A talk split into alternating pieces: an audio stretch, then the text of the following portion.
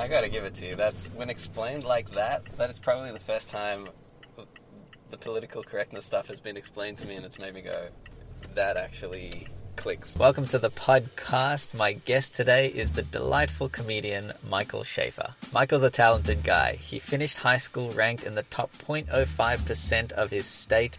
He then went on to study law and biomedicine. He finished those degrees and then ditched it all to become a stand up comedian. He's been performing for about eight years and is also a writer for The Project on Channel 10. Michael's been diagnosed with testicular cancer twice and he's beaten it twice. He dedicated his entire 2019 Melbourne International Comedy Festival show to raising awareness about testicular cancer. His entire hour on stage at a comedy festival was about his battles with cancer. I'm always impressed when people are able to bring lightness to a dark place. You gotta have big ball for that.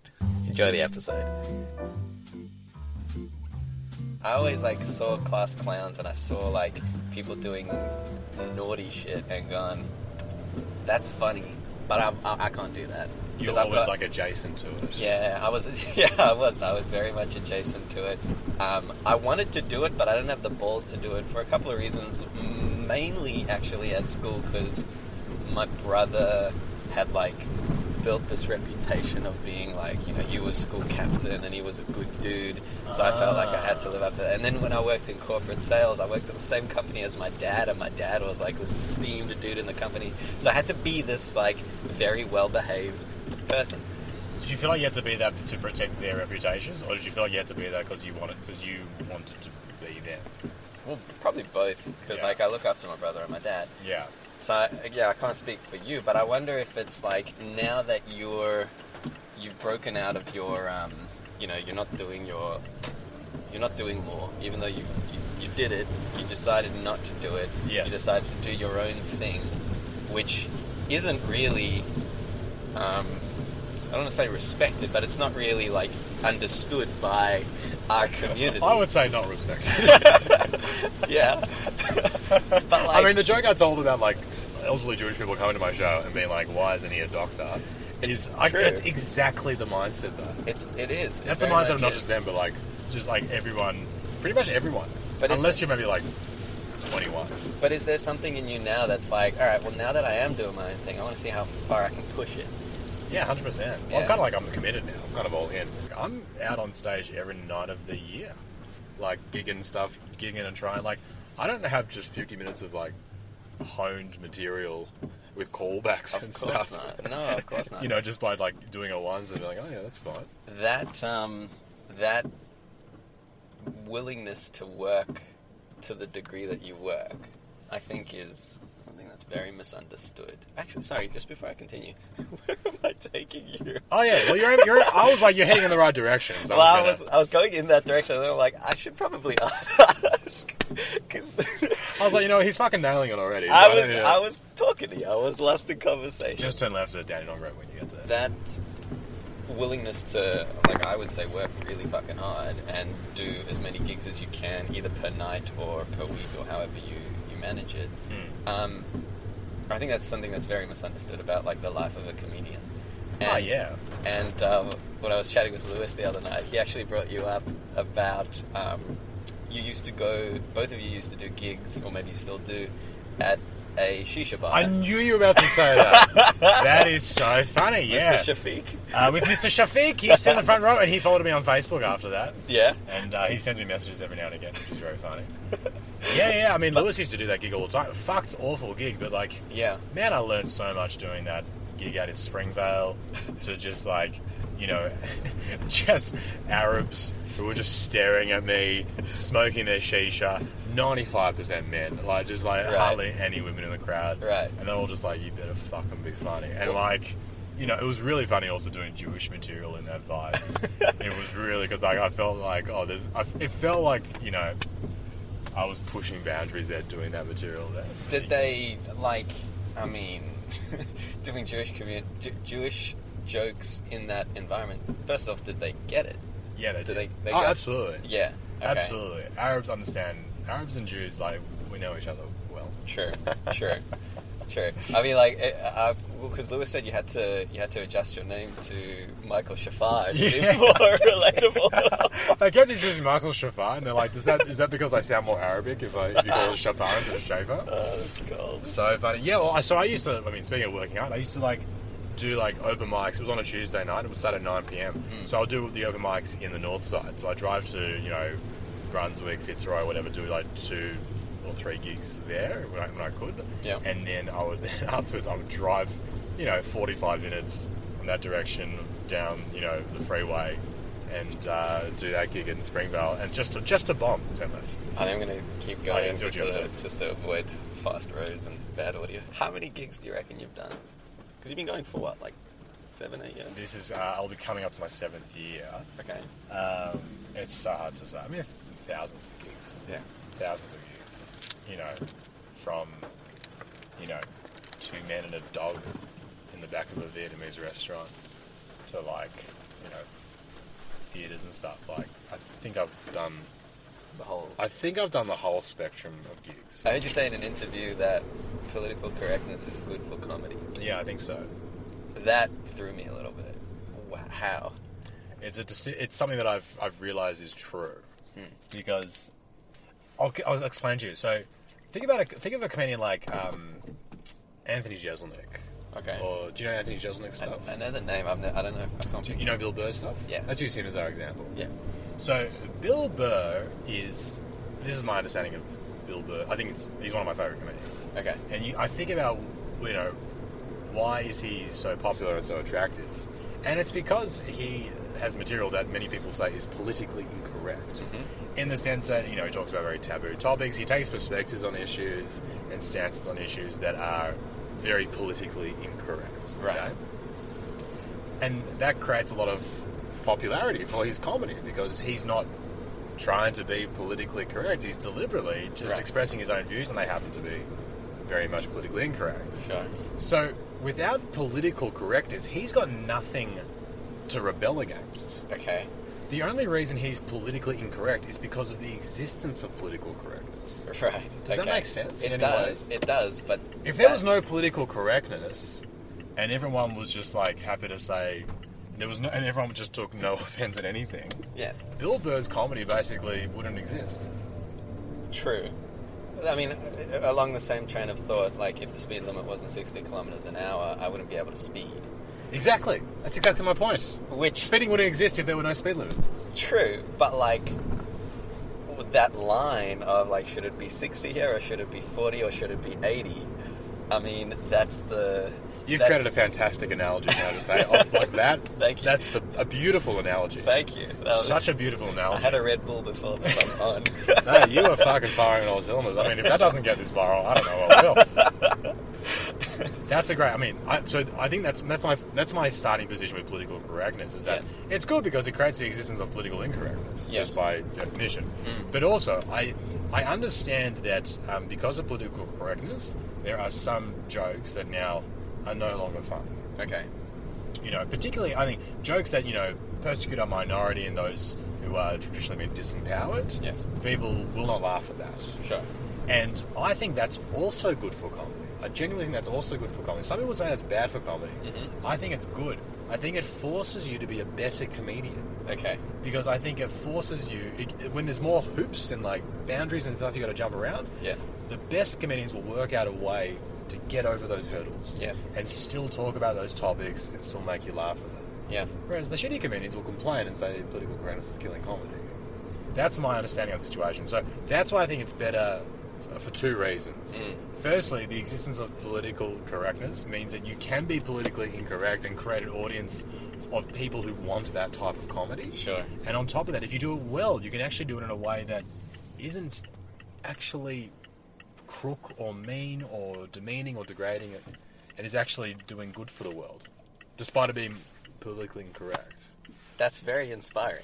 Okay. That that that isn't. That's very very inspiring because. Do you agree with that stance or do you disagree with that? I absolutely agree with that stance. Okay. There's a YouTuber who um, doesn't earn any ad revenue from his videos, which is often like a starting point of income for a YouTuber. sure. So then he had to get like very creative on how he would get brands involved and brands to spend more or basically pay him more money at an earlier stage in his career. And like when I learned more about it, I'm like, fuck, that's genius. Like he wouldn't have had to get creative if he wasn't if he didn't have these limitations Mm. already set on him. And I and I think that's that's a very big deal. Like when when um when yeah, when there are limitations it leads to more creativity. Hundred percent. Like I just think that like Mm. some people look at those limits and rules as you know hurdles that just stifle creativity, but the attitude really should be okay. We're all everyone's dealing with this. Yes. If you work out a way to you know circumnavigate it, you're gonna do very well. So it's actually an op- it's more of an opportunity. Yeah. I gotta, anything. I gotta give it to you. That's when explained like that. That is probably the first time the political correctness stuff has been explained to me, and it's made me go, "That actually clicks." I've got jokes around the Holocaust, Holocaust survivors being the grandson of Holocaust survivors. Mm. And it's politically incorrect to talk about the Holocaust in the context of stand up comedy. Everyone would say that's a politically incorrect starting position. Yeah. So, but I'm still doing the jokes. I'm just finding a way to do them that still gives people the opportunity to laugh and feel comfortable laughing at it. So, you know, if I do a joke about a Holocaust survivor walking out of my show, Mm. the joke is me feeling so ashamed that this lady could endure the Holocaust but couldn't endure my comedy. You Yeah. know, it's like, Yeah. I'm talking about a Holocaust survivor, which is very politically incorrect, but I'm clearly making fun of myself in that joke. Yeah. And as a result, the audience laughs because they're like, oh, he's. And so there's a bit. Of, the reason why that joke gets a good pop in the show is because there's a lot of tension in the room when you start talking about the Holocaust. Yes. And the only reason that tension exists is because of political correctness. So you Yes. create all this tension in the room. But if you can release that tension, you get a huge laugh. Mm. So without political correctness, I wouldn't even have that tension existing in the room. And as a result, I wouldn't get a big laugh. That's, that, that makes total sense. Does it make total sense? That's like I It's feel a- like I'm getting like theory around comedy here, but it, Well, it I think about this all the time. I, I tell you, I've got. Then again, like I and I said it in the room tonight that I do a joke about you know people being worried about a small percentage of Muslims being dangerous, and they're the same people who still send their kids to Catholic school. Yeah. That's a very politically incorrect statement to say. I'm joke. making a joke about, you know, I'm making a joke about institutional Yep. sex offenders, Yeah, right? But I, I and the re- and that creates a lot of tension in the room because all of a sudden you brought up that topic and tense. I'm like, oh fuck, where's this going to go? Yeah. And I even say that I'm like, it's pretty tense right now, isn't it? And everyone and just saying that everyone's like, yeah, fuck, it's tense. But then I get a really big laugh when I when I explain like my thinking around it. And the only reason you get that big laugh is because everyone was so tense at the start performance. So you're like outside of being a comedian, you're just very skilled in teasing people. You're kind of daddy. like there's a there's a there's an element to that. My right? favorite thing in comedy is when you say something and you know everyone's real tense. Yeah. But then you get them to laugh nonetheless. And Brilliant. That's my favorite thing in comedy. Brilliant. And I think I only started doing that after I had to do my cancer show like two years ago. Mm. Because like I had to do a show about getting cancer because it was my entire life experience. Yeah. So the whole sh- that whole show was tense. Yeah. That whole show is just cancer, cancer, cancer. The whole show is about death and dying and all that shit. And so it's like, well, there was so much tension in that room, so I just had to learn how to break tension. And it's like the more tension there is, bigger potential payoff. Bigger potential, I mean, the bigger the chance there is for it to bomb and be awful. Uh, Yeah. Let's not forget there's Yeah. there's that there's a huge risk. You could bomb. People could get offended. People get very upset. But and that's the risk you take. But then you also have the chance of a, a huge laugh as well. So it's just like risky comedy. I've got to bring it up. It's like the uh, the well, it's not an elephant in the room, but it is something I'm just very curious to know about. It's like Hmm. this this whole living with one testicle thing. like, I was like, I actually don't know where this question is going. yeah, You're like, you gotta bring it up. What are you? What are you gonna bring up? I could see the concern in your face. Because What do you know? Do you want a slideshow? What can, what can I do? what, what can I answer? for me, for me personally, like I,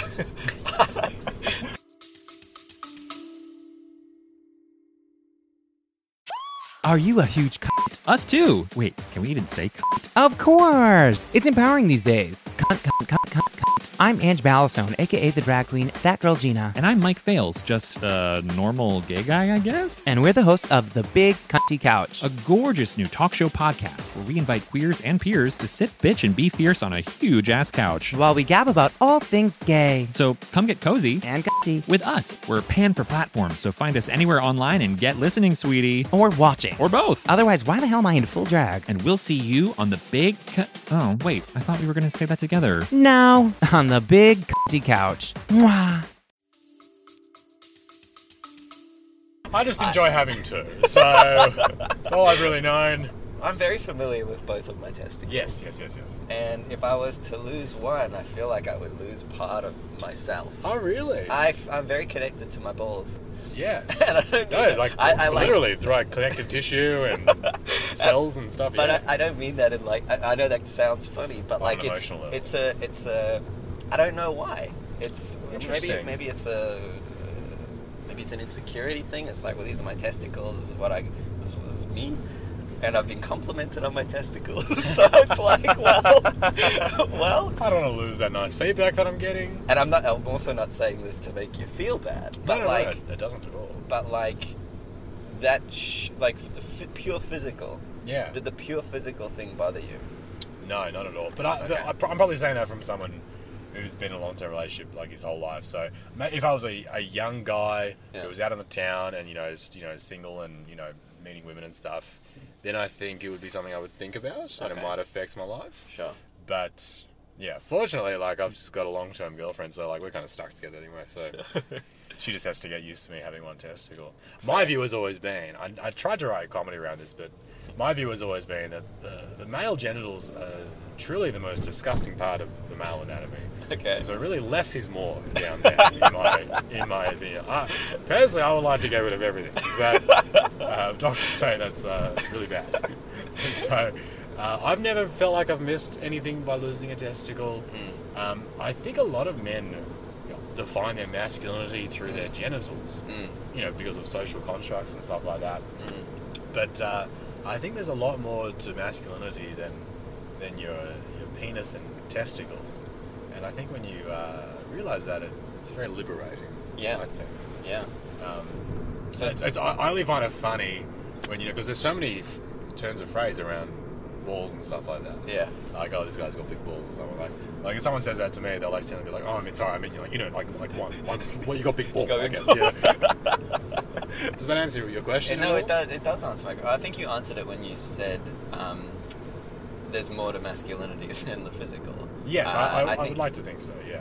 I think that's. Um, I mean, that's very mature. Do, it, when when when crisis hits, it in any shape or form, whether it's like you get out of a relationship or you um, have cancer or any type of like life changing situation, uh, that's when there's a lot of opportunity to grow and all of that kind of stuff. In what ways do you feel like? It's a pretty deep question, but what in what ways do you feel like you grew from the two times Yeah. that you had cancer? I remind myself that like, man, I've been through some awful, awful, awful traumatic times in my life, Mm. and as a result, I should not be upset by small things. Okay.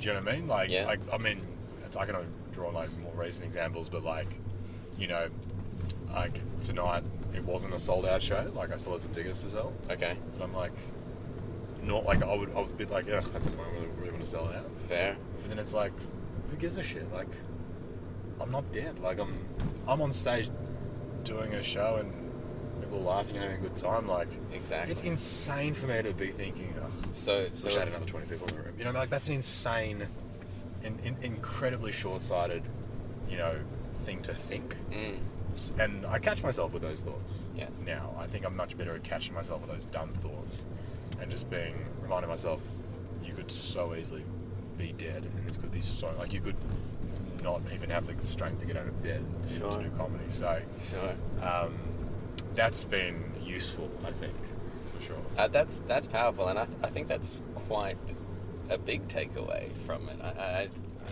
as you were saying that, my friend whose dad passed recently um, came to mind. He, he passed of, of cancer, and um, something I noticed about him, like he's been my friend for, for quite a while, like one of my best friends. Something I noticed about him was that his uh, yeah perspective on like the small stuff changed. Whereas, say, Interesting. several years ago, he used to, you know, certain things used to be a bigger deal. Like, you know, you got a date with a girl and she cancels on you, and then that ruins his week, kind of thing. Whereas now, it's like, ah, he's he's uh, he's a lot more like maybe relaxed about life because he's experienced these periods where there Yeah. was no relaxation. Um, so it's, it's it's just by by perspective or contrast of like the good or the, the, the big deals and the not so big deals. Yeah, I mean, like suffering is just a part of you know living, and you know a lot of people don't go through traumatic things in their lives. Good Yeah. for them. Yeah. Um, but you, there's a lot of growth that happens, Mm. a lot of changes that happen. You know, when when you do go through that. Again, like I don't think I had a major change in my attitude or my life choices or anything Yeah. but um, just a con- it's nice to just constantly remind myself like to be grateful Mm. to for the little things for the little wins just to you know there were days where I couldn't eat Mm. so the chemo was so bad I was just couldn't eat so now I'm like sit down to eat a nice meal I'm like oh fuck this is good shit like you know what I mean it's like I'm eating a steak I'm like fuck this is great Yeah. like just that kind of stuff is um it's nice to again I'm not like some zen like you know monk but it's um it's something that I I think think about all the time during the day Amazing. I have a lot of I have a lot of respect for that. so me and my girlfriend went to go to Surfers for a week for a holiday Nice.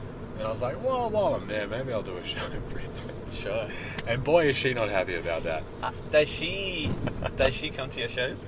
uh, well she's coming on Tuesday Yeah. because like her cousins are coming, and so she's like, "Oh, I'll go with my cousins hang out." Yeah. But like, I don't like her coming to the shows. Okay. She doesn't like comedy. Okay. She's uh, I like getting her opinion on my stuff, but I try to keep her and my comedy kind of separate. That's the, the, the reason why I ask because I, I find that very interesting. Is I've I've started seeing a girl who um, I really like, but I think a big reason why I like her is she's very different to me, and she doesn't give a shit about social media.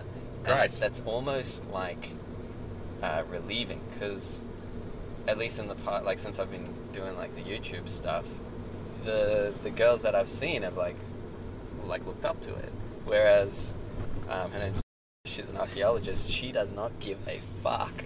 She cares about She has a bones healthy- and fossils. She has a healthy disdain towards the shit that you do. almost, And I think that's Al- important in a relationship. almost, yeah. Oh, I didn't know, but but apparently it's great.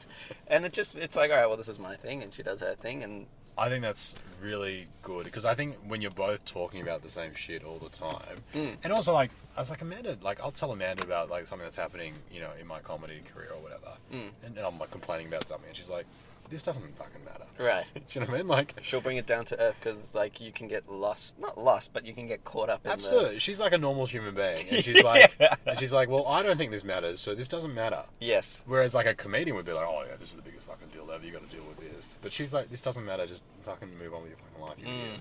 That perspective is really useful. So her being outside of the comedy world and having a healthy disdain towards it, Mm. I think is really good for the relationship. You should stick with this girl. Stick with this I, archaeologist. I'm gonna see how this goes, but it's uh, it's uh, it's exciting because it's different. Let's do a selfie. Um, I hope it goes well, mate. Thank you. That was a Mate, pleasure. thank you for the the lift. Ah, anytime. Let me know when this comes out. Yeah, I'll um, I'll shoot you a message. It'll be in the coming weeks. This was actually filmed back in April. Sorry for the delay, Michael. I think the thing that impresses me the most about Michael is his work ethic and perseverance. Regardless of the limitations that he encounters, he doesn't allow them to get in the way of his creativity. In fact, he uses limitations, like political correctness in comedy, to his advantage. The man gigs every night and works on mastering his craft. To me, that's what it's all about. See you next time.